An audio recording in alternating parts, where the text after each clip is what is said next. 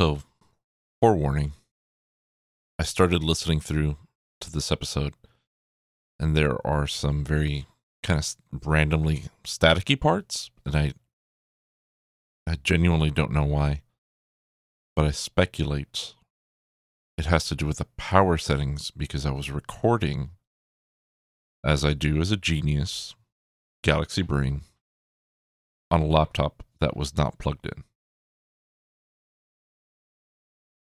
I am so sorry. This has not been an issue before, but life has a way of bringing us all new challenges, especially lately. So, apologies again, and uh, hopefully it's not too too bad. I didn't really do a whole lot of heavy editing here, so I'm not going to edit those parts out. It is a bit obnoxious though, so if you come across one and you're like, "This is too much," I'm not going to fault you. I think this was uh, an experimental work, not my best, but definitely interesting to do and painful to listen to because I was hand holding my microphone and yeah, I'm not I'm not that great when I have a mic in my hand. I'm used to it. Well, I'm used to the mic on the stand. You know, that's just that's just my brand. Stand brand hand.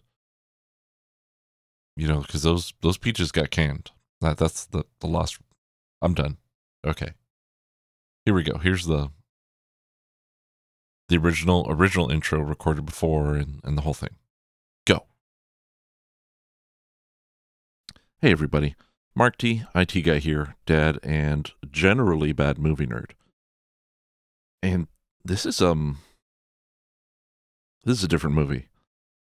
I've talked about American Graffiti, and this movie has actually double featured with American Graffiti, is often compared to American Graffiti, and shares a stunt vehicle with American Graffiti, or a vehicle, right? But I think that these comparisons are flawed, or not flawed, but they're definitely uh, to contrast, not to compare so much. And I think that a, a better comparison would be Easy Rider and as we are living in a post Easy Rider America, that is um definitely a phrase that I've seen probably in a magazine at some point, but I, I love it. So I just say post X America for a lot of things. You know, because as a movie lover, I am both shallow and pedantic, if you can uh, if you can dig that reference. But this movie, uh, I talked about how movies that I really, really like and movies that I think are very perfect are fully aware that they are movies and they use the medium of the movie almost completely, even so much as to have you in on the joke with it. Or, or the wink at the camera or, or whatever the case is. But this movie is not a documentary, but almost diametrically opposite, still in the the spectrum of narrative fiction movies, and I use the, the word narrative kind of loosely. Uh, but I use it in the way of like prose, prose versus uh, journalist, journalistic. I, I, I say prose, right? Because it is definitely prose. It is definitely a movie, but it is made as if it were not a movie. So this is a pretty famous, almost unmovie. If T-Mobile were to sponsor it, it would be the unmovie. But T-Mobile was not around in 1970 shit. Shit, shit, shit, shit, shit. 1971, I want to say. Yeah, 1971. T-Mobile was not around in 1971, and I don't know that John Legere would, uh, John the War would, um, would sponsor this because I don't think it would do. I don't think it would do box office. It really super didn't uh, when it came out, and there was reasons, but the movie that I'm talking about does not even have well, it has exactly one named character. Exactly one. And he's named after his car. And the cars in this movie are characters. And this is ostensibly a car movie or a road movie, but maybe one that car guys don't like because it's just too fucking in there and out there kind of at the same time. This movie is Two Lane Blacktop, directed by Monte Hellman, written by Rudy Wurlitzer, and uh, Will Corry, I believe, wrote the original screenplay, and Rudy came in and, and Rudyized it. And based on this information, I will be seeking out some of Rudy Wurlitzer's uh, actual work. He's still alive today. But I'm watching the Criterion DVD that comes with some really good stuff. Comes with a screenplay. Comes with, you know, some essays and forewords, if you will. But it also comes with a complete disc of extra features, which are featurettes, uh, documentary type, with Monte Hellman, with James Taylor, with Kris Kristofferson at one point, um, because the movie does feature one of his songs, and with some of the producers. So um, buckle up, Buttercup, right? Buckle up, Buttercup. Is that that? I feel like somebody said that somewhere. I'll look that up. So buckle up, strap in, put it in first, rev it up till the valves float, drop the clutch.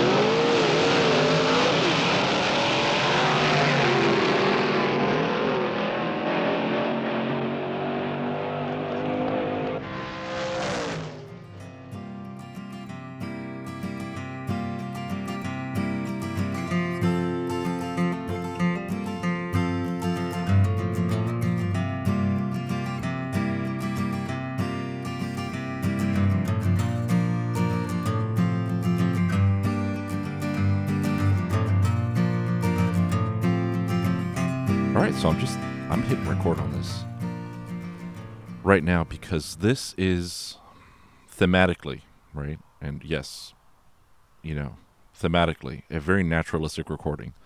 I am sitting outside in my yard. It is windy, it is noisy, and I'll I'll do my best to make it listenable. But I'm having a coffee and as you can tell from the insane volume of like vehicle noise, at least that I'm hearing. Maybe you're not. The roads are really busy. Uh, it's been a lot more quiet the past couple times that I've been outside, so I thought that this was going to be different, but that doesn't seem to be the case. But let's talk about Two Lane Blacktop. Let's talk about how it was an immense, immense failure in the box office. Let's talk about why. Uh, part of why Monte Hellman kind of uh, outlines in On the Road Again, uh, I believe it's called On the Road Again, a two lane blacktop kind of retrospective, which is on the Criterion Collection second disc, where he uh, is driving along with some of his uh, film students, and they're essentially filming this documentary with him, and his daughter's driving the car, and she's in the movie. And um,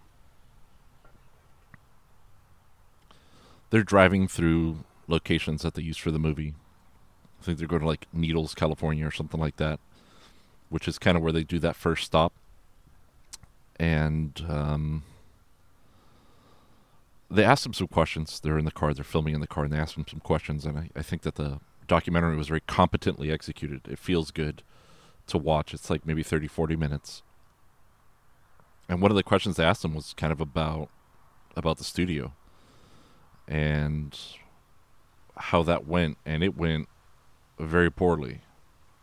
And there is, hmm, there's a lot of details in this that I don't want to kind of get into, but I think the the summary of it was politics, right? The summary was politics. It was primarily about the way that studios will kill or studio executives, I should say, right? Studios as a byproduct will kill a project to be like, see, I told you it wasn't going to work. So they had zero advertising for the movie. The movie was expensive to make, right? And it uh it made no money, like none. The movie was was he was initially trying to get it made for like 1.2 mil. I mean, this is 1970 money, right? This is 1970 money, so it's a lot more. But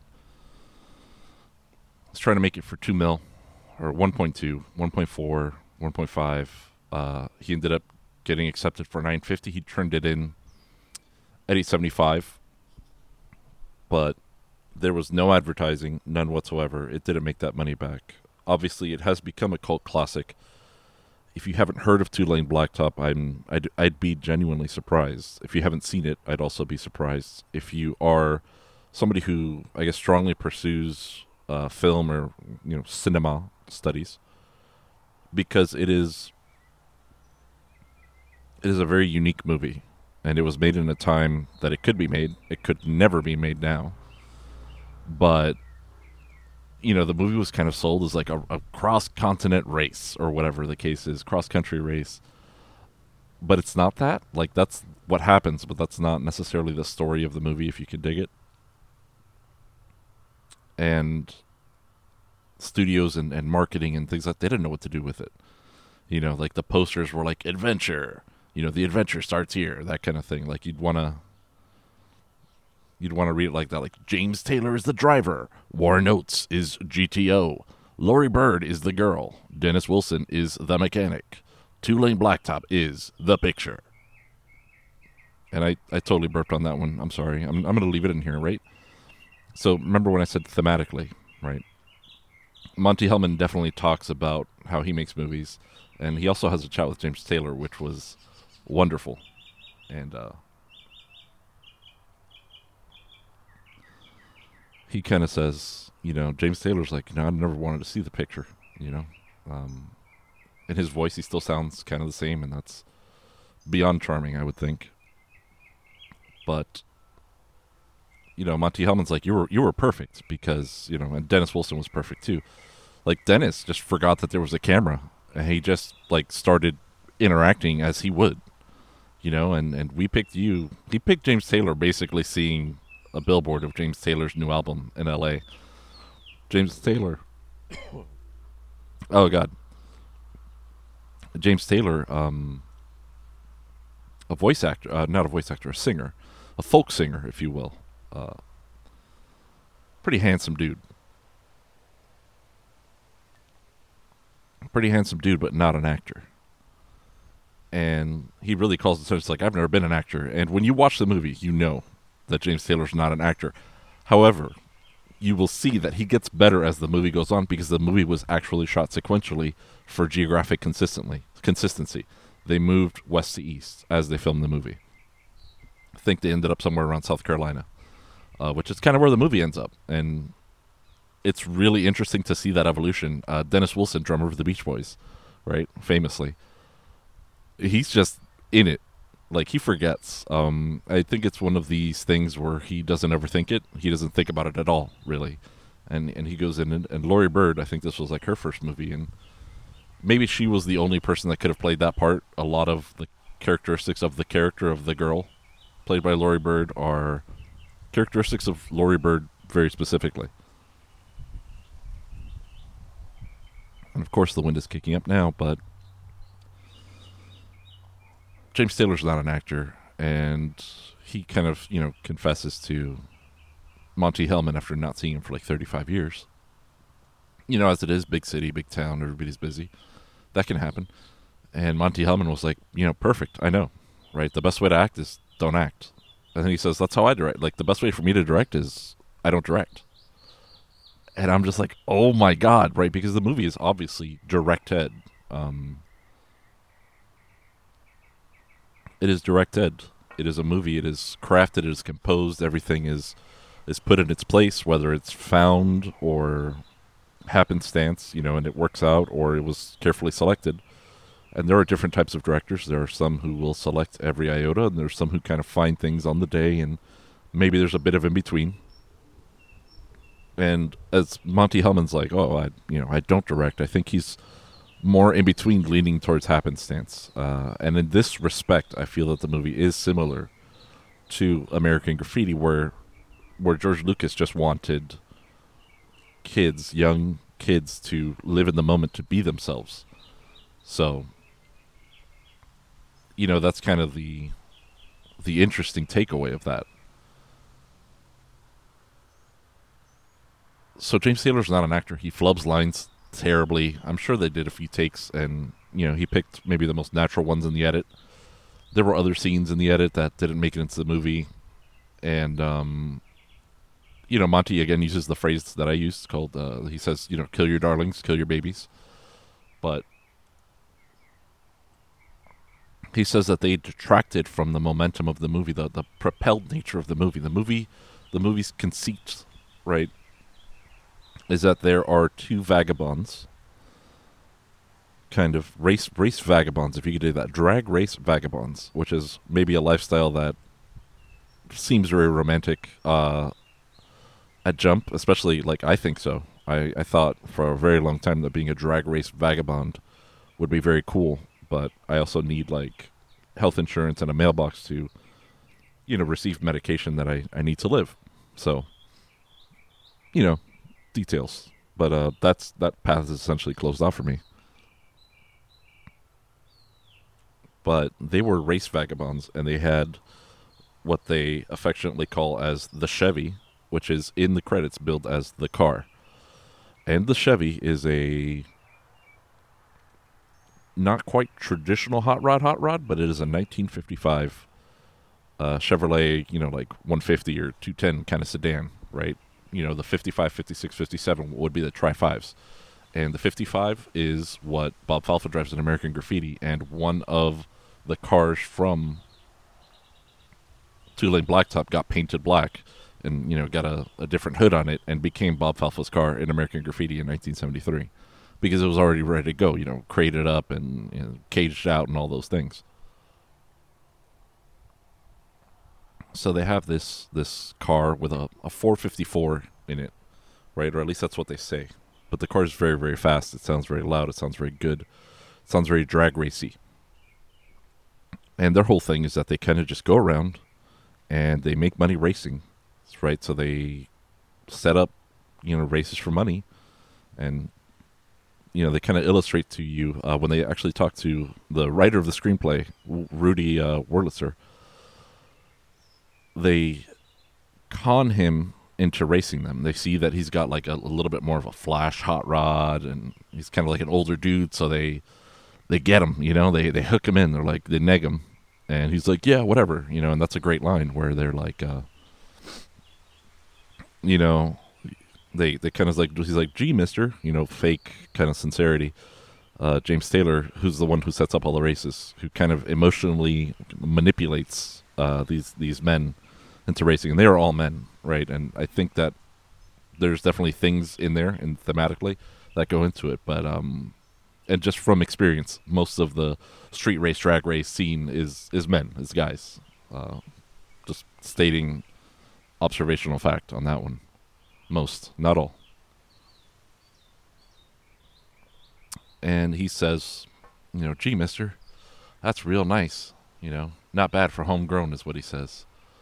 And that's like a like a try. I mean, it means it looks shitty. It looked like you did it yourself. And their car, their car looks shitty. It's primer gray. It's got negative interior. You know, it is solely dedicated to conveying them to a race, racing, and then conveying them to another race. It's not fit for for any other thing than that. And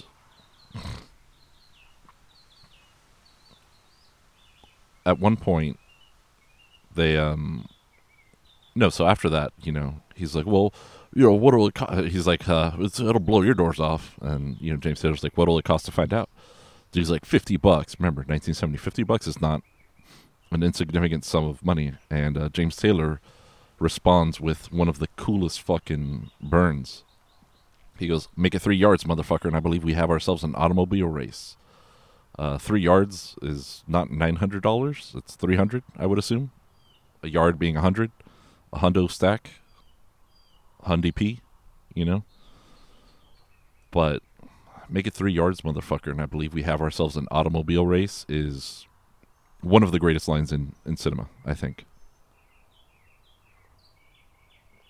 because he knows that he hooked the guy, and the guy knows that he's hooked, and he's just jumping in there, but in for a penny, in for a pound, right? Because he sought out this character with so much bravado, right there. He's like eating a chili dog at the the car hangout, and he's like, kind of center stage, like you know, main peacock, if you will, peacocking. And my sinuses are are just turbo crazy. But again, this is kind of naturalistic. I don't know if I'll edit out any of my snorts or what.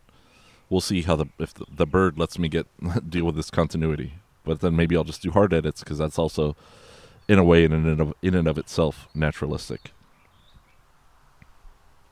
But it's a really cool dynamic between these characters. The driver and the mechanic only up until like well into the movie only talk about cars. There's no dialogue for a good a good part of it. You know, um so after that race where they they get the money from the the green Ford from Rudy Wurlitzer, uh James Taylor I think they already met the girl at this point. But James Taylor heads out and yeah, they picked her up already. Cuz Dennis Wilson drives the car back to their motel with the girl and James Taylor's like, "I'll walk back." And he starts hitting up bars. And the girl is also a vagabond. And she basically just um, at a diner that they're at, she puts all her stuff in their car and they they get into their car and they say nothing and they just accept that she's there you know? And she's very young. So it's just it's a weird situation to be in you know? It's very atypical to have a a young woman just appear in your car with a bag of stuff. And that's like you know that's like um red flags for me. I'm i've lived my life trying to avoid drama like that so I avoid it. I, I just stay away. Not like Enya. I don't sail away. I stay away. But they kind of go on and they they get that race, but they have a little bit of a dialogue with her, and she's like, "Where y'all headed?" Dennis Wilson says, "East." Right. James Taylor has said nothing to her, I believe, at all. And she says, "That's cool. I ain't never been east." And that's like the vibe you know, that's the vibe of the movie, basically. That's cool. I ain't never been east. So, the racist dude, mechanic goes back with the girl, whose whose character's name is the girl. Her name is Laurie Bird, but that's not her actual name. And they have sex in the hotel while James Taylor is kind of out at bars. And he's like he goes into like a I guess like a more blue collar bar and you can tell that he doesn't he doesn't know what to do. He's got like the long hair, right? He's um very lithe, you know. Kind of pretty looking blue eyes and all this stuff. he's in this beefy beefy guy blue collar bar. And it's just um he doesn't seem like he fits in. But he orders a Boilermaker, right? He orders a, a shot of rye and a, and a beer, drinks that up, and then he heads out to another bar. And this is like a fancier, richer bar. And in there, the guy with the green Ford, which I think his name is Hot Rod in, in the movie, his character's name, but Rudy Wurlitzer, he's in there having an argument with like his wife or, or his girlfriend or whatever. Uh, Jacqueline, I believe he calls her at some point, and she walks out. And he's just like, You're always thinking about yourself and all this stuff. And I guess, you know, she's really salty that dude lost like 300 bucks on a race, even though, you know, the timing and things like the, a guy that old being out that late. I don't know. Whatever. I'm not going to dig too deep into it. Maybe that his, maybe they find the people whose life revolves around racing cars, which is definitely a, a, a thing. It's a vibe. It's a mood. I've met those people. I've known those people. I've, I've you know, I'm friends with those people, although I don't really contact them that much because I don't go out. I have a family now. I make a podcast now. I got to be up awful early in the morning. So I don't do that anymore. But maybe he finds those people to race against because he knows that they are so eager and so desperate to prove themselves in a way that it, it justifies their identity or you know, to to to get that validation that you know that satisfaction maybe. And in a way i think it's just the racing. I don't even know that they need to win. That gives them life or that gives them purpose. Um, i think the driver and the mechanic are one step further than this in that they don't have these identities that they're trying to validate. They are the car right? They are the race. That is their sole purpose. They're like the Skwisgaar Skwigelf all they know is guitar you know? That's all they can speak in.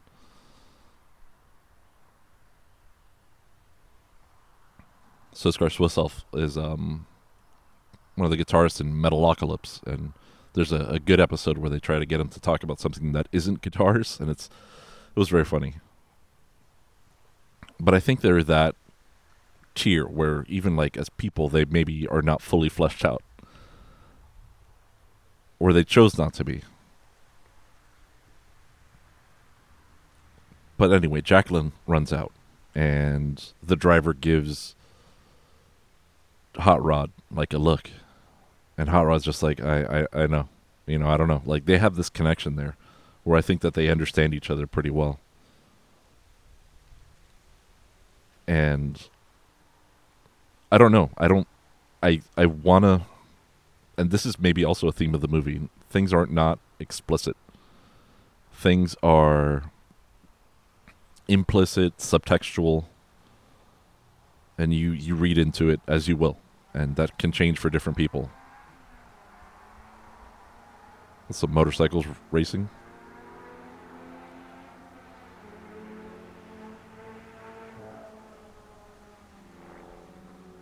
Maybe it wasn't a motorcycle, but it sounded like a motorcycle. Just slow. So maybe just a loud exhaust on a motorcycle who's not going too too fast. In an airplane. A prop plane of all things.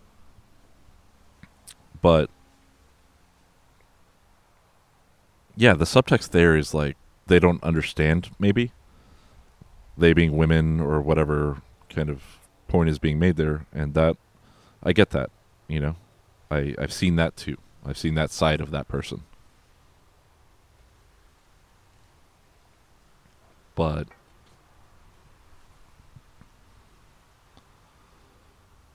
the movie continues on. The movie continues on inevitably westward, and we've seen, I think, already at this point, GTO and GTO is played by Warren Oates. And Warren Oates is a weird, weird, weird dude.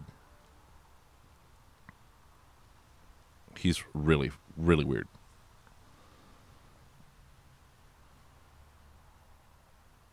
And he was like a an actor in westerns and stuff like that. He's like probably the only actor in the movie, if you can dig that. So he plays GTO, and GTO, you see him like with a different passenger, and he's driving a GTO. He's driving like a 1970 GTO Judge, I believe. Uh, let me look that up. GTO two, but I think it's a GTO Judge, which is like the top, top of the line. You know, kind of a package. It's not a judge. The judge said the judge on it. Thankfully, it's not a judge, but it's a, a 70 GTO 455 uh, Mark IV Ram Air, right? So it's got the nostrils on the hood, the, the kind of the Pontiac beak, you know, double headlights. It probably had air conditioning and, and all the options, probably had the 355 rear and all that, right? Because his character is I don't understand. I I think I understand. Um, but he's like um very kind of like the plague in Hackers. He's very Dickensian almost. He's he has like a a velvet like jacket, you know, lambskin driving gloves or calfskin driving gloves that are incredibly soft leather, at least by the look of them, and like a cravat. And he's kind of like uh, slimy, like a um, like think of a really bad used car salesman, but worse, right? He's a slimy guy with like kind of fancy wardrobe and that's just like the the visual aspect of him. And Warren Oates has a, a specific look. He's got like this big mouth, like these big teeth, this big smile that is unsettling. Like it doesn't when when he smiles at you, you don't feel reassured. You feel worried at best. And um yeah. It's really unusual and he's picking up hitchhikers and he's driving balls to the wall everywhere. He's driving full tilt at all times. And I'm gonna I'm gonna pause here just to check that my levels aren't all fucked. This will be naturalistic, so I don't think I'll redo any of this, but I'm gonna pause here on GTO.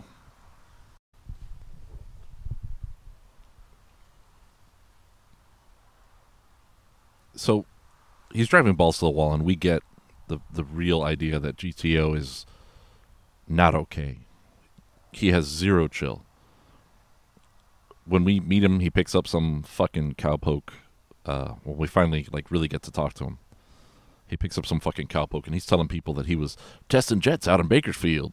Can't keep the same high forever, right? Like he has like um. He's talking about how cool the GTO is. 1970 GTO 455 you know, like that's like his jet on the ground. Literally, he's like a walking advertisement. He's an he's the embodiment of maybe consumer culture in a way. Um, think of Neil Gaiman's American Gods. How you have these these gods that are dwindling, but they are characters that embody the themes of their the deity that they are. and he's like the deity of of commercials or commercialism or commercial culture, right? And the '70s was a weird time where things were kind of flipping up, and you know, like synthetic things were better, and everybody's wearing fucking, uh, you know, polyester everything, and and he has these kind of, yeah, it's a whole thing, and he talks one dude straight to sleep and he starts going over the script again looping over like if it's like an idle animation like if he's a, an npc like if he's not a real person inside and this is like the craziest thing you know? As if he was practicing it if it, as if it was a script.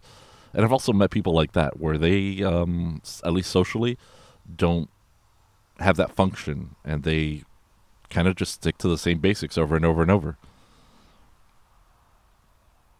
but um, you know, he crosses paths with the Chevy a couple times, and he passes them, then they pass him, that kind of thing, and he tells somebody he's like, they've been chasing me for three seats. Some kind of small town car freaks. That's what they are, you know.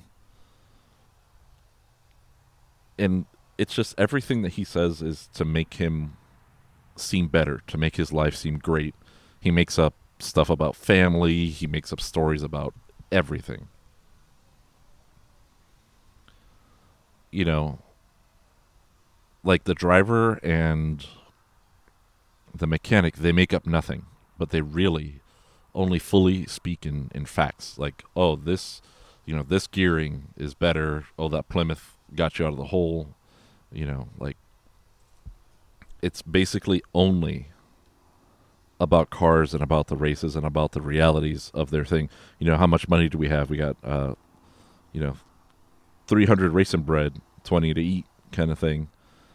And the girl even goes kind of panhandling at one point.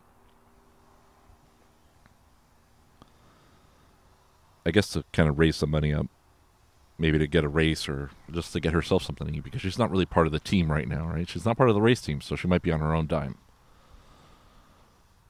but 300 racing bread and 20 to spend. We're we're factually seeing the ratio of what the fuck they care about, and it's like they care about eating less than they care about racing by a good margin.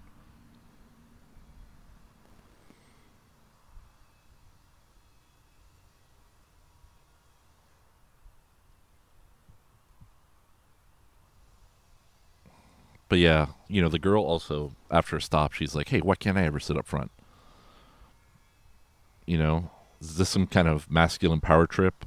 and you know the driver and the mechanic ignore her, and the mechanic's like, "Oh, the rear end's uh, acting up or whatever," and she's like, "No one's paying attention to my rear end." And is she a, a stereotype or a model or an archetype for like the young American girl, the young American teen? Are they the young American boys? Um, are they in conflict with the older, established, like money having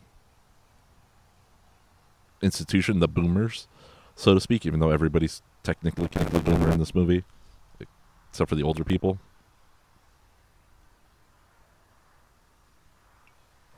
Yeah, I don't know. I don't know. It's really a weird movie, and there's a lot of ways that you can see this. Um, I don't say weird bad; it's weird good, but it's an art movie. This is definitely an art movie, and there's a lot of ways to look at it. It's a road movie. They they do traverse the U.S. Finally, GTO and GTO and the the boys and the girl they meet up and they agree to a race to Washington D.C. I think they're in Nevada or something at the time. They agree to a race for four corners like Colorado, Nevada, New Mexico, Arizona kind of thing. Or Utah. I don't know. I don't know states right now. But essentially to go across the street for pink slips, right? And in that, like, I don't know. We um they had already seen the GTO and they already evaluated that the GTO will take him in the long run, right? He comes up and he's beeping and he passes, and apparently you just have to fucking beep like a maniac in 1970 to pass somebody, whereas nowadays you just fucking pass them when the passing's good. But they, I don't know if he goads them into it or they goad him into it, or it's kind of a mutual thing. But the girl had already been like, "Oh, race him, you can beat him," that kind of thing. And he's like, "Not, we'll get him in the quarter mile, but he'll surely take his top end or something like that." So they understand the reality or the the difficulty of it. But I think in doing their math, they understand that they are they have the will, and they're dedicated. Right? GTO is one person racing across country. Mechanic and driver can both switch off and drive, and they require no luxuries. They require nothing. They barely require eating and they evaluate this almost like um, if you've ever read a Batman comic where he narrates, uh, or perfect perfect example, Sherlock Holmes movie, uh, the first one with Robert Downey Jr., where he kind of slow motion narrates the fight that's about to happen, and then he does it. Right, that's maybe a Batman trope. Batman comics have done that for a long time, but it shows the forethought, the cold and critical planning of the characters and that's explained to us a little bit by the dialogue that the driver and the mechanic have, where they talk about how they can switch off and I'll probably need meths and stuff like that just just to stay awake to drive across country, whereas they don't because they have a relief driver and so on and so forth. And it turns out that GTO does have meth. He has booze, meth, you name it, uppers, downers, sideways, screwballs, eight balls, the whole nine. And that's kind of a better living through chemistry kind of thing. Like they don't take drugs. The driver drinks when he wins, maybe only. Mechanic doesn't. It's just, it's a whole thing. And I think the driver was just at bars drinking, looking for Hot Rod. Like, I think that was the vibe. He was trying to connect with the person that he just raced against, trying to find that, that connection with another. Because him and the driver, uh, they make up this team, but you know they finish each other's thoughts and they they focus and they revolve around the Chevy, but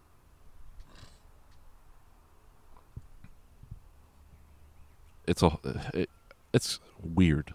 It's so weird. Again, weird in a good way. It's so complicated. It's so subtextual.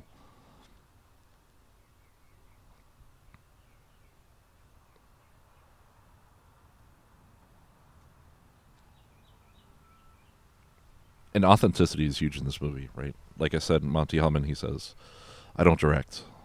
And that's why I'm doing a podcast in my yard with wind noise and car noise and birds and all the things. Because I'm not I'm not producing. I'm gonna maybe volume match and take out some sinuses snorts. But that's about it. I'm taking big sips of coffee in between lines, and there's to be dead space. Like there's well, dead air, right? Like there's dead air in this movie. There's no dead visuals, but it's definitely dead air. There's precious little dialogue, precious little, and you know Hellman is definitely okay with that because it's it's not not even show don't tell. It's just like let be. I think it's his kind of mantra. Just let it be. If it was thought through with intent and will, it will communicate itself to the screen. Obviously, they make directorial choices. The way they filmed the car was actually the way they filmed not the car, not the Chevy, but every car, right? Also, the GTO is he um he had a scheme of like 24 different ways you could film the inside of a car. But the one that he only chose once was to film outside hood shooting into windshield. And the reason for that, he said, is that it makes you feel like you're outside of the car. Every other shot makes you feel like you're inside of the car. So you have, you know, driver door shooting passenger, passenger door shooting driver. Remember, these are film cameras. These are big honking cameras. They can't just stash them on the dashboard or whatever.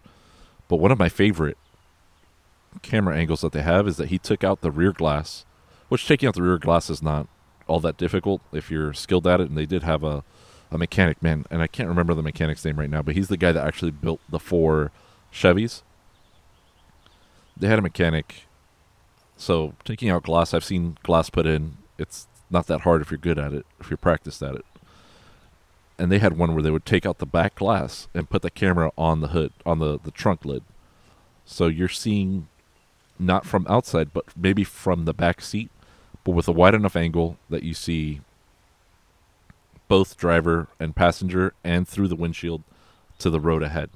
And this wasn't green screen. They actually did this on running cars that James Taylor was driving right? And that's kind of the thing too. There's there's some I guess stunts sure. And you know maybe some folks would drive the car for some of the stunts, but when James Taylor is needed to be seen driving the car, James Taylor is fucking driving that car, and that's awesome. Notably, he uh, he destroyed a car. he um, at the end in the last scene, they had set up the, they had rolled the car back for him and stuff like that, but they had left it in reverse and they normally leave it in first. And the way that reverse was on that transmission, I think it's a Muncie, like a four speed. Reverse is close to you and forward. So almost where first would be on most transmissions made before most American transmissions and Japanese transmissions made before like 2005. And even then, I'm starting to see the the trend of reverse being next to first more and more often. First time I saw that, or the first time I drove a car with that, I think was a 2006 GTO that a friend owned. Let me drive it around the block, and it fucking rocked my world a little bit. But I think that's more the trend now that reverse is next to first, because if you're going to crash, at least you're going to crash trying to leave a dead stop instead of putting your engine in reverse instead of looking for six and definitely blowing it up. But they left it in reverse for for James Taylor, and he, you can't tell the difference between first and reverse on that transmission, he said. And the mechanic tells him, listen, rev it up until the valves float and then dump the clutch. And it'll it'll launch. It'll launch hard. And he's like, cool. Revs it up to the valve slope, literally till it doesn't rev more. and he dumps the clutch, but it's in reverse. And the way the suspensions work is that the linkages are lined up to when the the body of the car moves backwards to kind of push down or it's it's complicated there's a concept called instant center and i haven't i haven't done this geometry or i guess trigonometry slash calculus in a bit but there's uh, angles on the suspension which will transfer force from the axle to propelling the body forward and that only works when you're going from a stop and going forward. When you're going backwards, what happens is you get wheel hop. And wheel hop is where the tires m- make and break contact rapidly. So think of like anti-lock brakes, but on acceleration. And it's kind of like the beep, beep, beep, you know, not the not the the big peel out, but the and that's not good. That actually breaks things. That super breaks things. And James Taylor destroyed the rear end. The rear end just about came off the car. He said that if there would have been a cameraman in the car with him, or there was a cameraman in the passenger seat with him, but if there would have been um, the guy loading the film, he would have gotten hit by the drive shaft. The drive shaft came apart, came through the floor. You know, the engine just exploded into a million pieces because at that point it's unloaded. There's nothing connected to it. And it spun itself apart. And he's just like, whoops. Nobody was hurt, thankfully. But yeah, don't don't rev a car up in reverse. I guess is maybe the moral of that story. And that was a that was like the race car, right? So it's got a you know big motor, honking motor, all the torque in the world, all the power. So so yeah, that that scene that was that was very cool. That last scene.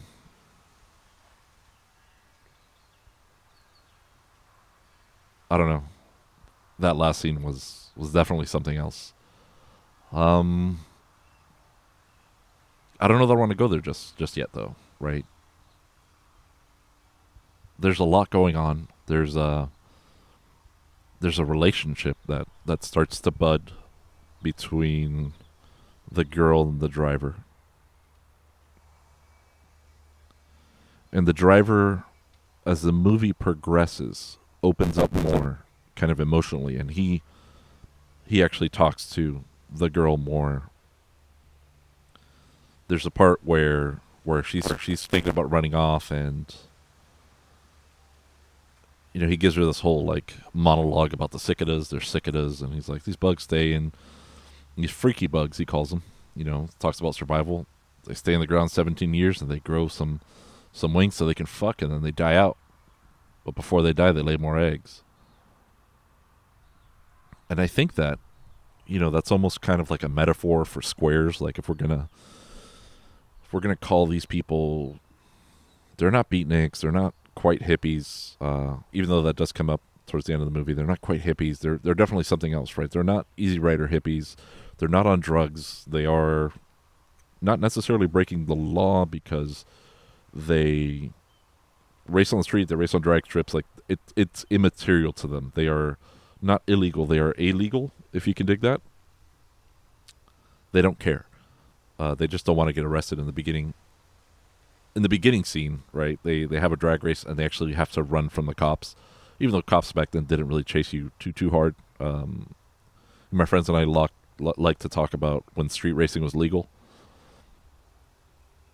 and it kind of goes in waves. People get hurt because of street racers. They crack down really hard, and then they kind of care a little less and things like that. But don't street race, by the way. It's not it's not worth getting hurt or, or hurting somebody else for. I just want to put that out there. That's definitely a, a PSA. I think I say that in most of my car movie uh, podcasts, but I, I genuinely mean it. It's not worth it. No car is, is worth anybody's life, and if you think that, I mean, you're probably too young to to fully understand the, the, the, the range and wealth of, of human life and human emotion. But they run from the cops and they do the the trunk lid inside the car shot as James Taylor's throwing the Chevy through these dirt roads and kind of sliding the car a bit and and hitting those those faster turns. turns. I think that they had a more a more handling car. They had four cars, right? So yeah, it um sorry, I just got a, a text on my phone so it reminded me a lot. I think it, it greatly inspired the opening shot of driver of Drive, where he has the um, I believe it's a Chevy Impala, and it's like a front driver, and it's like a a square car. It's a nerd car or whatever. But I think those had the 5.3 liter V8 at the time. So I mean, it could probably move at least a little bit, but you know, for movie purposes, it worked. It was nondescript. It was you know big engined. It's a perfect robbery car and in that movie they actually put the the camera on the bumper right but the same and in Ronin, they actually put the camera on the bumper too for the the chases through Paris and stuff like that.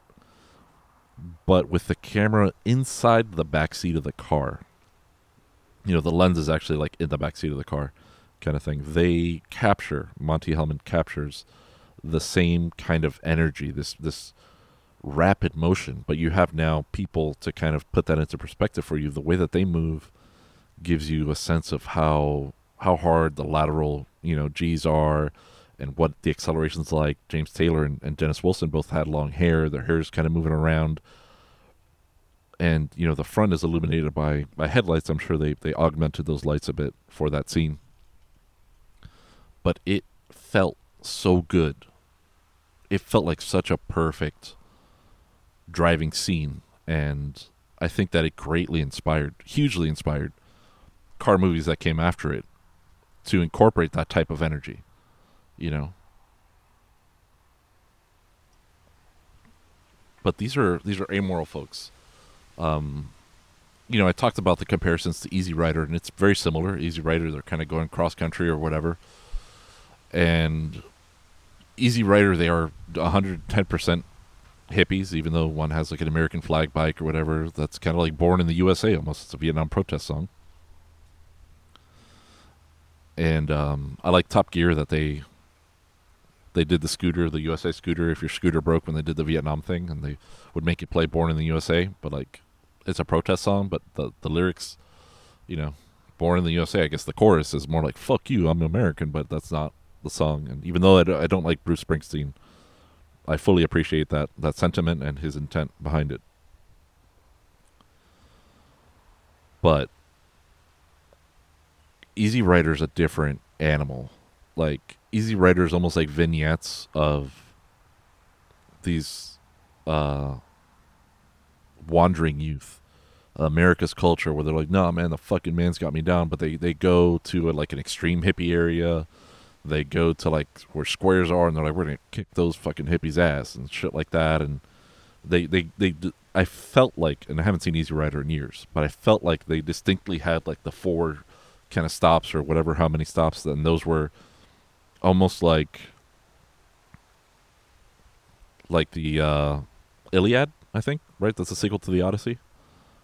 Or Homer's Odyssey maybe. Where um and I must have said Armand Assante, where um where this dude, man, this Greek dude, shit, uh Odysseus, yeah, there we go, has to go and he traveling the sirens and the thing, and then he goes to hell and all that to get his boy. So it um it had that feeling, whereas Two-Lane does, but not so so much. Right, so they they get into the race. Fucking ant on my microphone. Ant on my computer. Fuck you. I didn't kill it. I just like flicked it off. I I am not in love with insects crawling on me. But um they go through these like stages where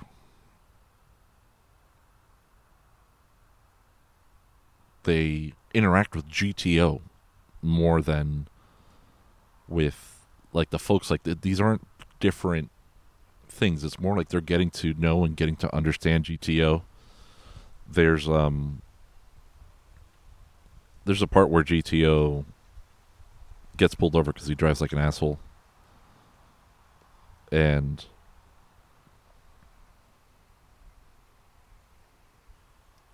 it's really funny because uh, it's nighttime, it's dark, so you can't see how fucking boosted the Chevy is, but ostensibly you could hear it, and I don't think this would have worked in real life, but I think that James Taylor, his his his piercing blue eyes and his his boyish uh, boyish looks. I think he uses that to his advantage as a character, right? The driver does, uh, uh, I should say. And he gets out and he's like, and he's wearing a sweater. He's not dressed like a hippie. Yeah, he has long hair and shit like that, but he's not like one of these, you know, like fucking awesome dude jerk offs. And he talks real plainly, kind of southern and he goes over and he talks to the cops that have pulled uh, Warren Oates over. He's about to talk himself out of this ticket.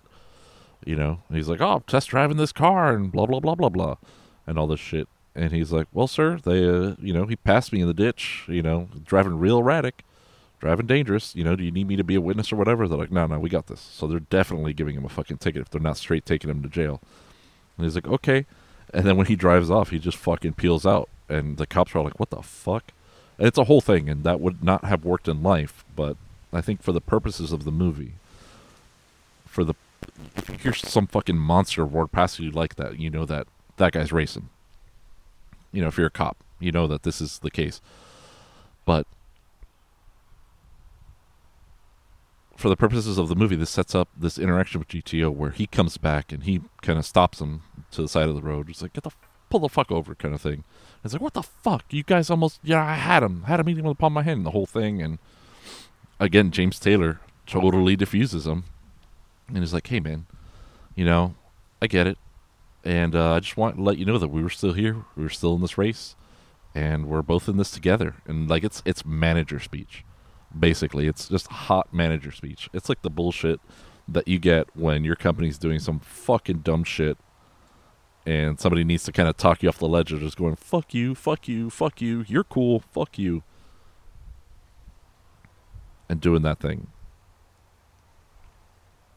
and then they uh you know GTO's like I got uppers downers so on and so forth and they they have they have a drink by the side of the road. GTO pops his fucking trunk and he has this little like display box with all his like liquor and stuff in it and I think GTO starts drinking there and like kind of doesn't stop. I think he takes some amphetamines as well. You know right? So you got a drink to take the edge off or so I've heard. And they get to the next town. And actually, no, this is what happens, right? Mechanic and driver start to check out GTO's engine. And I think they've kind of come to an accord at this point where, you know, GTO talks about how, well, first they find out that GTO's got like a, I think it's like a belt or like something that's going bad. And, oh, his carburetor's leaking, right? Carburetor's leaking. And he's like, well, you're to leave me behind and whatever. And it's he's talking about like the unfairness of this, and is you've got two drivers, and it's like, listen, bro, we'll wait for you, bro, no problem. It's like, how do I know? And it's a whole thing, but they they make it fair, right? Uh, the driver or the mechanic and the girl will drive the GTO to the next service station, and uh, GTO's gonna ride in the Chevy. And he's uh he's like, I've never been in one of them kind of talking down to it, right? One of them, very derogatory, but at this point they take the opportunity to kind of race it a little bit. They do like a rolling start, no big deal. And GTO's like, "Whoa, you're trying to blow my mind, right?" Because already he knows that he factually knows that the Chevy is just a, a, a more powerful device. But you know, we're also coming up on this um, hardcore drag car versus um, kind of comfortable Grand Touring car or GT car, muscle car kind of thing. Because more than a muscle car. Muscle car would have been a, a big, cheap, light car with a big motor, but the GTO was a big, heavy, expensive car at the time. It was top of the line model. So it's got all the bullshit in it. So we're looking at comfort versus purpose in, in conflict here. We're looking at this commercial person versus these very Spartan, to use a, a very, I guess, appropriate word, Spartan uh, people who are just kind of drifting about the world. They all are, actually. Even GTO is. No one knows what the fuck GTO's real story is. He's basically the inspiration for the Joker's character in The Dark Knight, how he gives you two different stories. And you don't know which one's true, if any. And neither of is probably true. GTO ends up giving like four different stories in this movie, and I can almost guarantee you none of them are true. And he probably murdered the owner of the car and stole it. Who knows? No one knows. Literally, no one does. But I think that GTO is maybe representative of being trapped in, in consumerism, commercialism, and trying to figure out who he is and what he wants. And I think that the driver and the mechanic maybe figured out who they are and what they want, but then are also the driver's learning that maybe that's not all it's cracked up to be. So the driver starts to have a better relationship with the girl and the driver starts to have a better relationship with GTO. They take him over to a service station. The service station's closed. Nobody's around. It's pouring rain. Right. The mechanic goes and steals the license plate, and you know GTO's drunk, and he's like, "I don't want to be the one from out of state." Right. They swap for in-state license plates. So he's there, and he's so drunk, he just falls asleep drunk, kind of at the at the license plate essentially of a truck that was at the service station. And he's passed out drunk. The mechanic's kind of hanging out. But the driver takes the girl out for a drive and or actually she walks off and he goes to find her right? She took all her stuff out of the car and just walks off. He finds her trying to hitch picks her up and he starts showing her how to drive how to drive the chevy. And he's pretty chill about it. And she's kind of getting up. She's stalling the car and, and when you drive stick you'll first time you get in there you'll stall the car a hundred times. But once you get it it snaps and, and you just get it. But she doesn't get it. And she's like i can't do it. And he's like sure you can. Just blah blah blah whatever whatever and then she grinds like a gear and he's like fuck it you can't do it. But then they have sex right? They are opening up their relationship here. Like he went after her and things like that and you can really see the change of the character in his face as this goes on. And i think that he's james taylor the actor is more internalizing the plot of of this movie as time goes on. So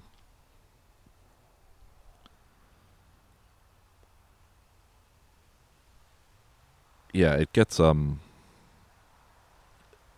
it gets down to where they come back and you know people are calling the cops on them because they look like random drifters passed out asleep and they take off but they help gto they go get him a carb rebuild kit rebuild this carb on the side of the road. He's still passed out drunk.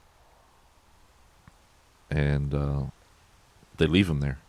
And as they leave he wakes up and he's like oh what? But his car's fixed and he's ready to go. So they've done ostensibly a good thing for him fairly.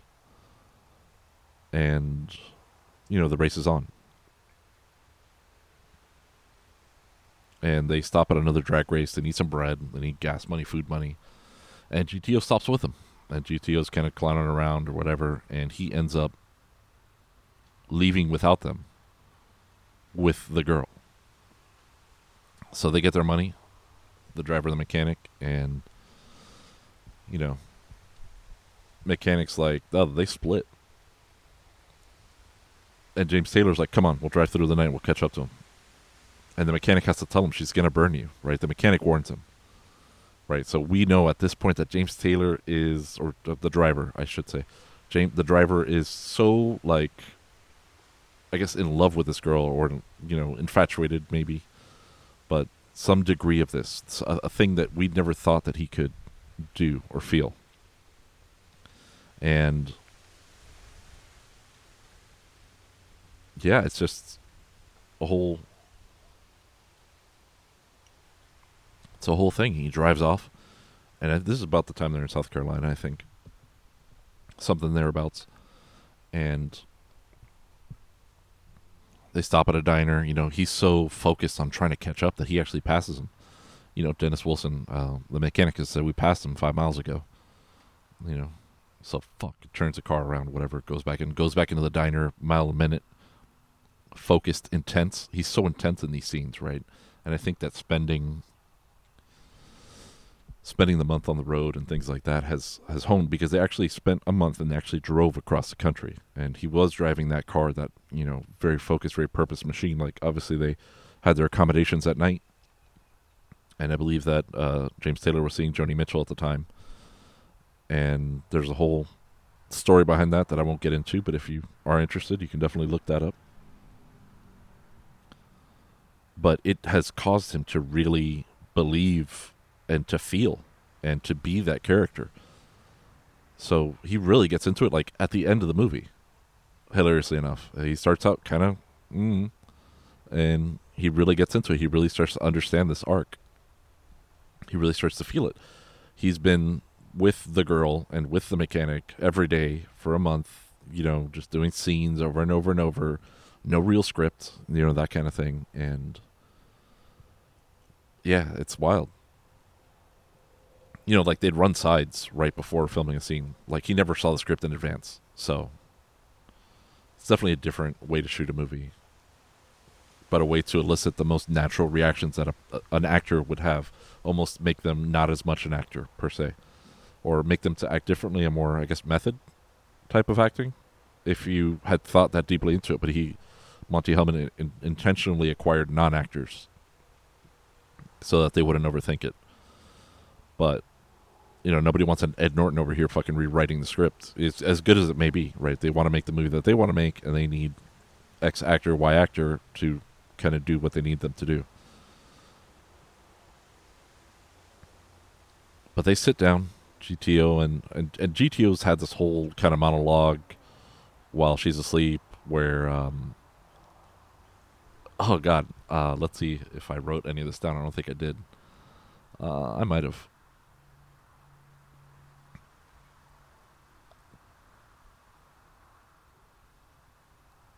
But up, up, up, up, up. looking, looking, looking.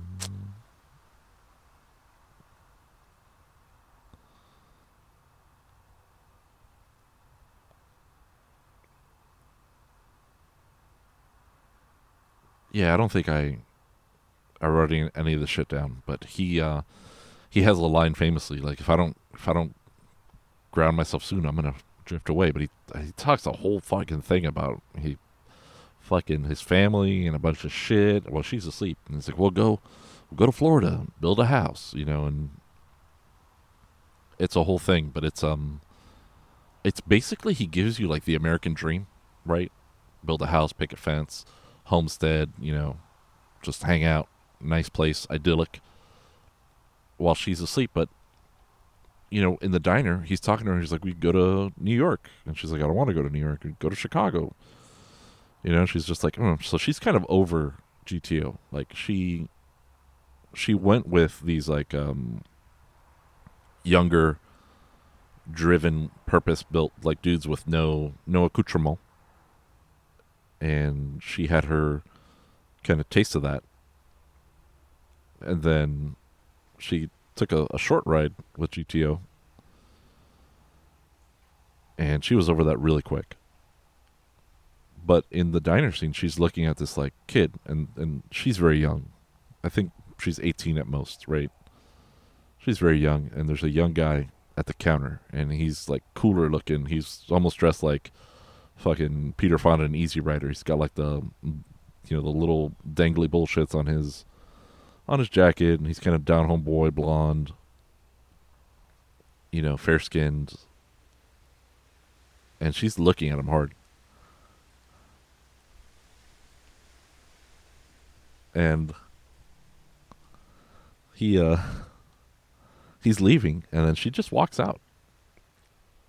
She just walks out and she goes with him. She she goes to get on his bike and he was waiting. I guess he knew that she was going to come out right? As as people kind of do in this movie, they kind of understand the subtext. And maybe this has worked for him before. But he's just waiting. She goes, she walks out, she gets her duffel bag and her other bag, and she finds that the duffel bag nowhere to put it on the bike, and she just throws it on the ground, and she just straight leaves with that boy, right? And it was just funny because when when the driver came back, he's like, "We go to Florida. The beaches are nice there, and all this stuff." And he kind of gives her he almost regurgitates the same thing that GTO told her last night while she was asleep. And she's not up for it, but she just fucking walked out, straight walked out. So that's kind of where that plot ends, and GTO and the driver are kind of both gutted by this because GTO thought that he had made a, a real connection, I guess. Somebody who actually wanted to drive with him versus somebody in need, somebody hitchhiking. And um yeah, I don't know. It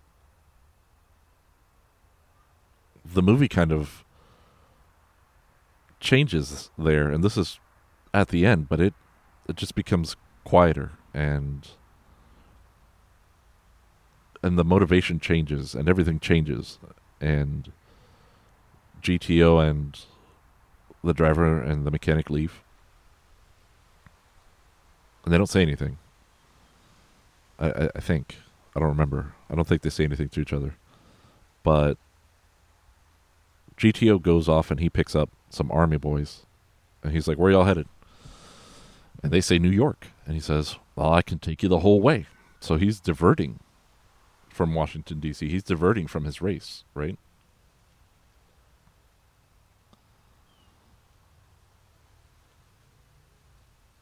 And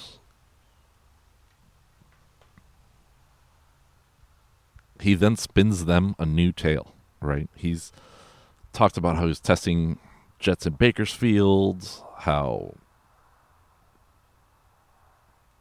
you know, he won the car in Vegas shooting craps, a whole thing. But he tells them that he won the GTO racing cross country against two boys. And he gives the plot of the movie kind of as his new story. And he feels good about it. He feels emboldened by it, like he's almost had a real experience. And they kind of like it. They're like, "Yeah, that's cool, man." And I don't know. It's like he's usurping their their identity uh, to be his own, to to make him them, as if he looked up to them.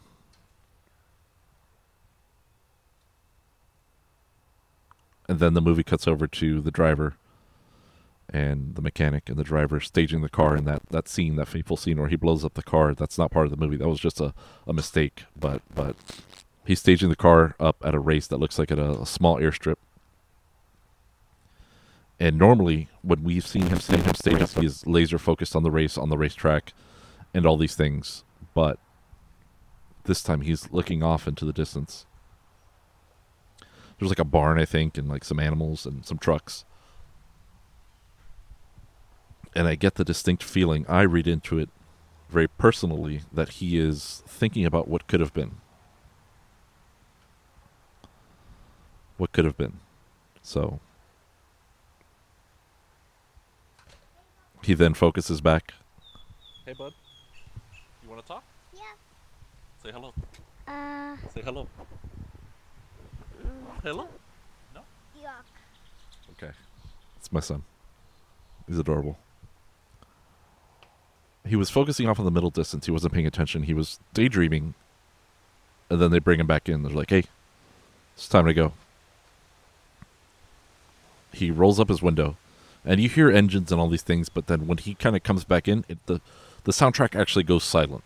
And we're so used to constantly hearing cars, engines, especially the Chevys. The Chevys is notably louder and more aggressive than than the GTOs. The GTO has kind of you know, a, a factory exhaust versus the, um,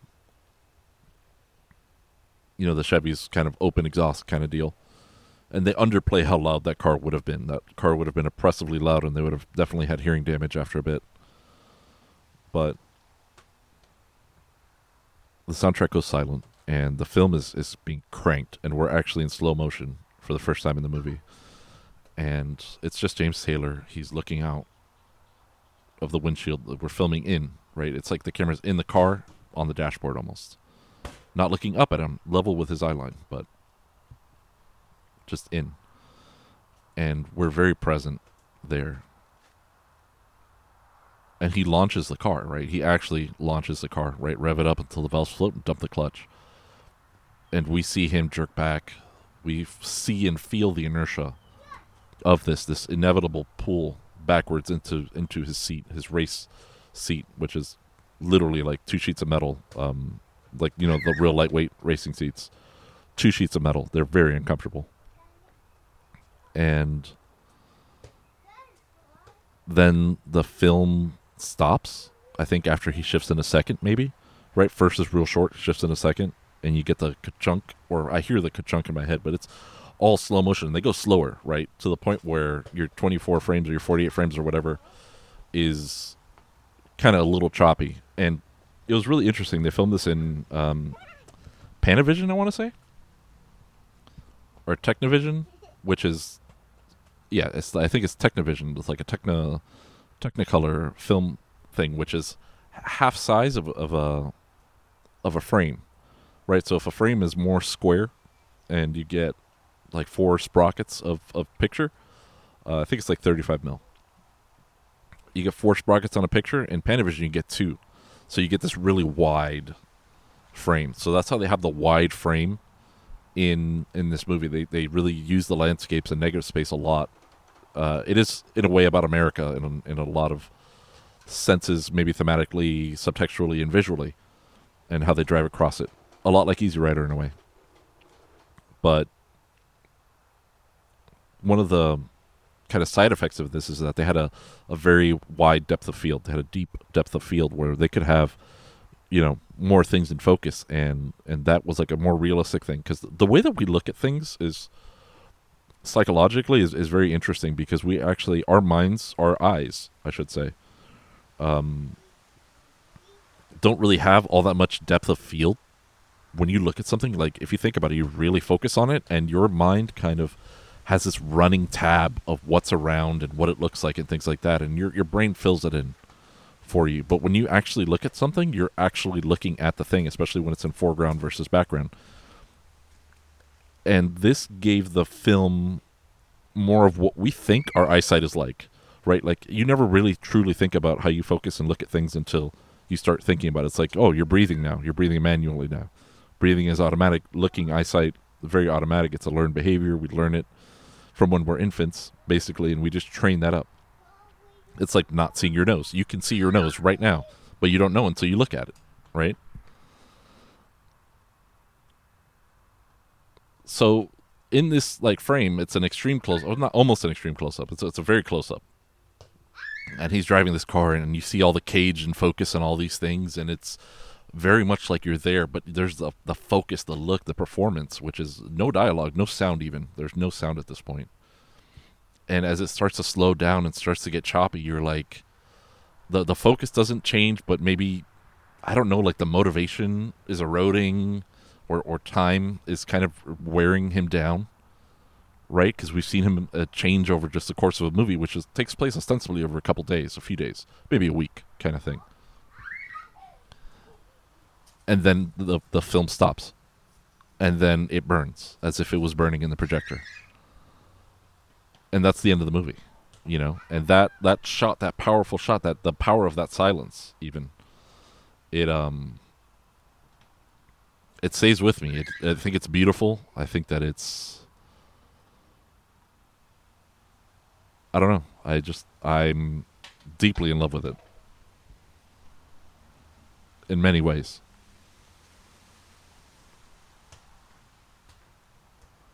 And that's that's the movie. Um I don't know. There's other car movies that came out around the same time that are different and similar in some ways. Like American Graffiti was more of a documentarian's look at the time, but it similarly had like uh, almost directorless acting.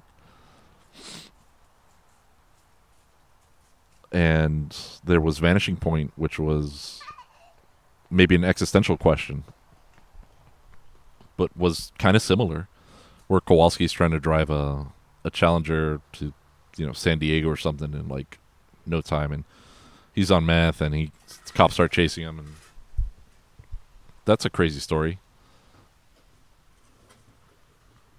Buddy, that's a shovel. Don't play with that.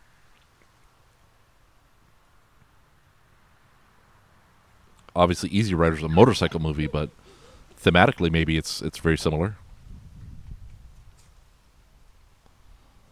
Yeah, I don't know. I don't know. I'm just gonna leave it here. I guess I'll do some some housekeeping at the end of this, but I think that Two Lane Blacktop ultimately is the movie that you make it. I think there was definitely intent uh, behind it, but that matters not, right? We are free to interpret it as we will. And there are a lot of themes and a lot of interpretations that can be had. And I recommend watching it just to understand what this experience really is like. I didn't I didn't summarize. I didn't you know go through the movie very well. I kind of jumped around and, and did my own thing. But again, this is naturalistic. I'm not really producing or directing this. It just kind of is, like the movie is. Um, in some regards, in other regards, you know, there was definitely a full production, and they had scripts, uh, script people, and you know, no makeup. Obviously, their makeup was go out and get a tan, but script people, wardrobe people, you know, craft services, camera people, all that whole nine. So, yeah, happy happy watching, I guess.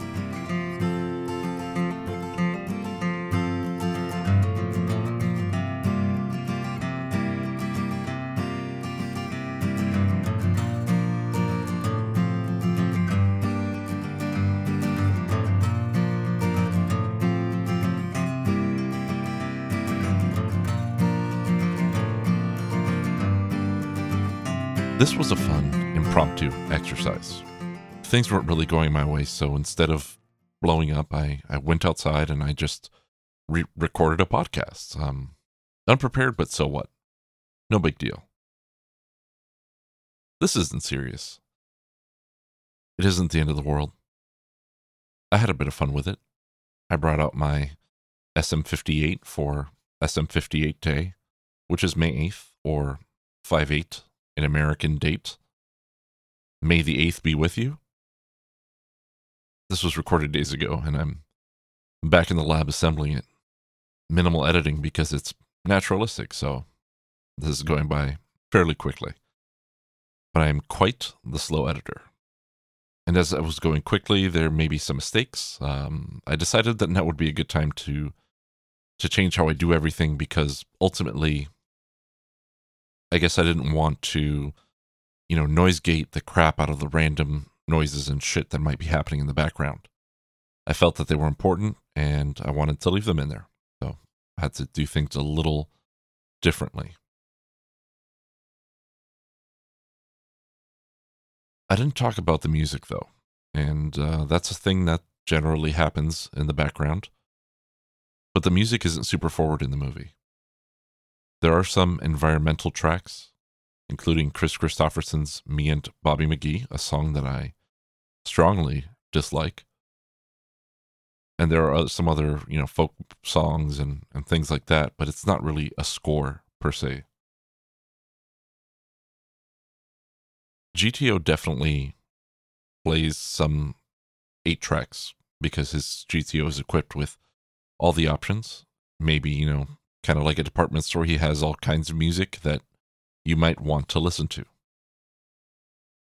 I'm fairly confident that it's an 8 track. I, I couldn't really find the definitive info since apparently cassettes didn't seem to make it into Pontiacs until maybe 1971. Uh, 8 tracks were definitely there. That was definitely an option. But the history of cassette players is kind of thin on the ground, generally. I don't know. maybe GTO got the upgrade. I don't know. I don't actually recall seeing one of the cassettes, so I don't know if it is a cassette that we know and love or if it was an 8 track. Genuinely unsure. And I'm gaslighting myself at this point. But the environmental sounds more underlay the movie like the sound of cars or, you know, more importantly, like the car, right? And I think that's what gives that real Falcon punch to the ending when it goes silent, if you know what I mean. Also, slight confession I'd never really watched a Filthy Frank video, but I did end up going and, and seeking one out because, you know, I'm a glutton, a morbid curiosity. And the one that I settled on for some reason was called Falcon Punch.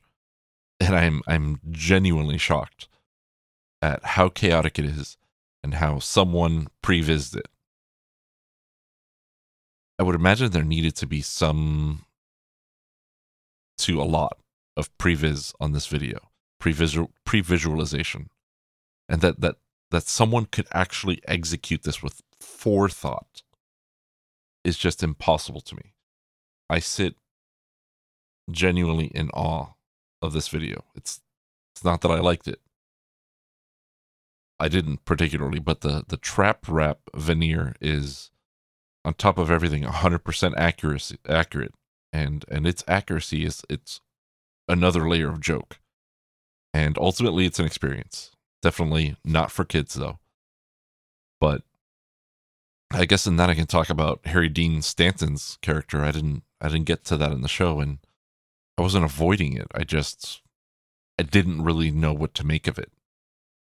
Is consumer society GTO homophobic or is he tolerant in a not in my backyard way?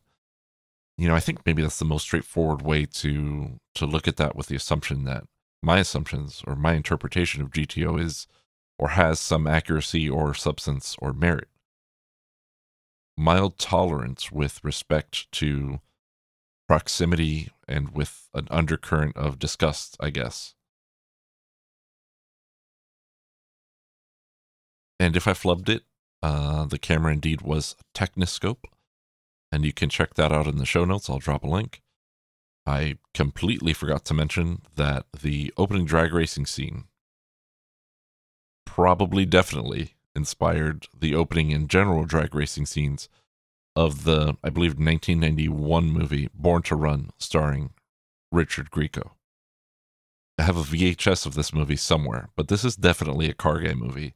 It is a, a bit more of a hero's journey classically, and it's from the 90s, so it, it looks pretty okay in a lot of ways, but um, it starts out, if memory serves, with a fairly organized street race, a lot like two lane blacktop. And it has actual cars going actually fast, which is a huge plus. And I didn't really mention this, but in two lane, the almost complete absence of, of visual effects uh, lands at home for me.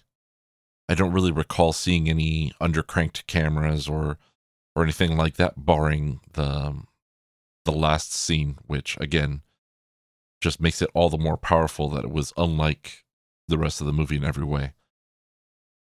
And I think in story, you know, and maybe in art and, and specifically in music from Adam Neely, repetition legitimizes. And that was probably the exact opposite of what was desired for that final shot. It was meant to stand out and it was meant to end without resolution. It doesn't it doesn't stick around long enough for us to question it further. So again, always on Twitter at cool mark d cool with a c and mark with a k. On Letterboxd as Mark D20. Still not rating movies on on Letterboxd. I don't. That's still still weird to me. Sometimes I wonder if I even actually exist. And I'm sorry about telling you about Falcon Punch, unless you enjoyed it or or we're just like holy shit, that's a thing. If it changed you, as art should, it succeeded. And it, it definitely changed me.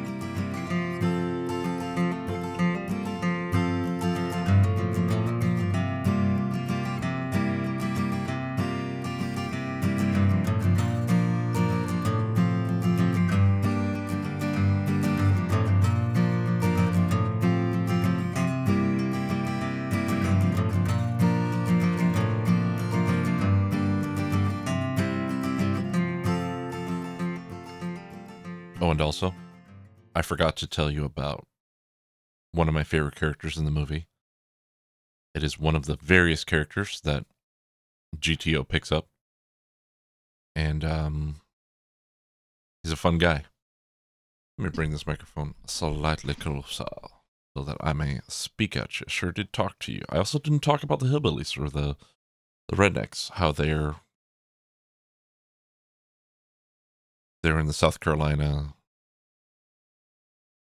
kind of diner, or whatever, right after, kind of the, the day after they fixed GTO's carburetor, and GTO gets him out of a, a pretty bad mess.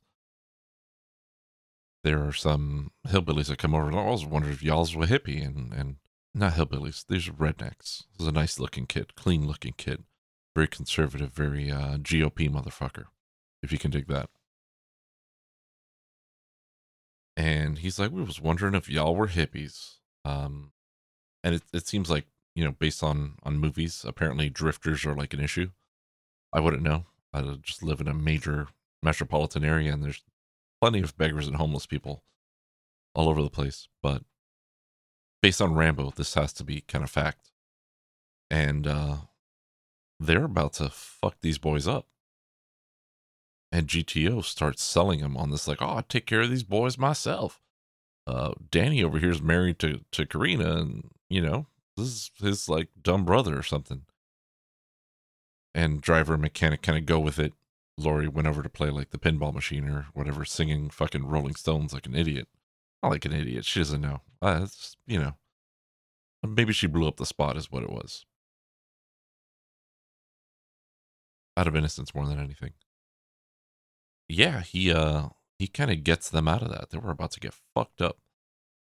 I remember the dude did uh he he kind of ends the conversation with sure did talk at you. Sure did talk at you. Right? If my fucking watch beeped, I don't even care. I'm not gonna I'm not gonna fix that. I'm not gonna edit it out. You'll get both both takes of that. And GTO tells him, sure did see ya. And he's like full um used car salesman and it is so slimy and gross, but I realize that he used his power for good, but also like um who does that power work on? Right? Does it only work on those seeking power or feeling in power? Because my favorite character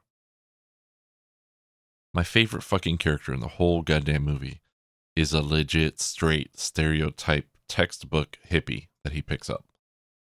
And I'm I must have taken some fucking note on what he said. Because holy shit, man. Yeah. So that was in, in Arkansas, right? Where they met the good old boys. And um he picks up this fucking for real hippie, and the dude does not give a fuck about anything. The dude is like a straight up nihilist. And it's just hilarious, right? And GTO gets like the weird vibe from him because GTO usually kind of gets ignored or whatever. But the hippie's like, oh man, that's awesome. But like not giving a shit, like almost sarcastically. And he's kind of like, you do you, man. And GTO's like, I'm getting, I'm getting sick and tired of creeps coming off the road and putting me on. You putting me on? And I don't even know what that means. What does putting me on even mean? I don't know. I'm genuinely confused. That's kind of like in The Matrix when Neo's fighting Morpheus and, and Neo tells him, I know what you're trying to do. I don't know what he's trying to do. Do you know? Because I don't know. I don't know what the fuck he's trying to do. Because Morpheus has to explain it to him. He goes, I'm trying to free your mind. I don't fucking know what he's trying to do. Why is that line in the script? I don't know. But GTO gives him that whole putting me on thing, and the hippie's just like, stop the car. And GTO's like, what do you mean stop the car? And he's like, I said stop the car. And it's like, what? Stop the car? I mean, take your foot off the gas and pull over. I want to get off this machine. And that's like the first time where GTO is actually at a loss for words. When somebody would just fucking was just like, fuck you. Yeah, there was also another interesting part where GTO picks up an old lady and a young girl. And the young girl's actually Monte Hellman's daughter. He ends up going out of his way to take them to a cemetery. The old woman is clearly traumatized by the death of the young girl's parents.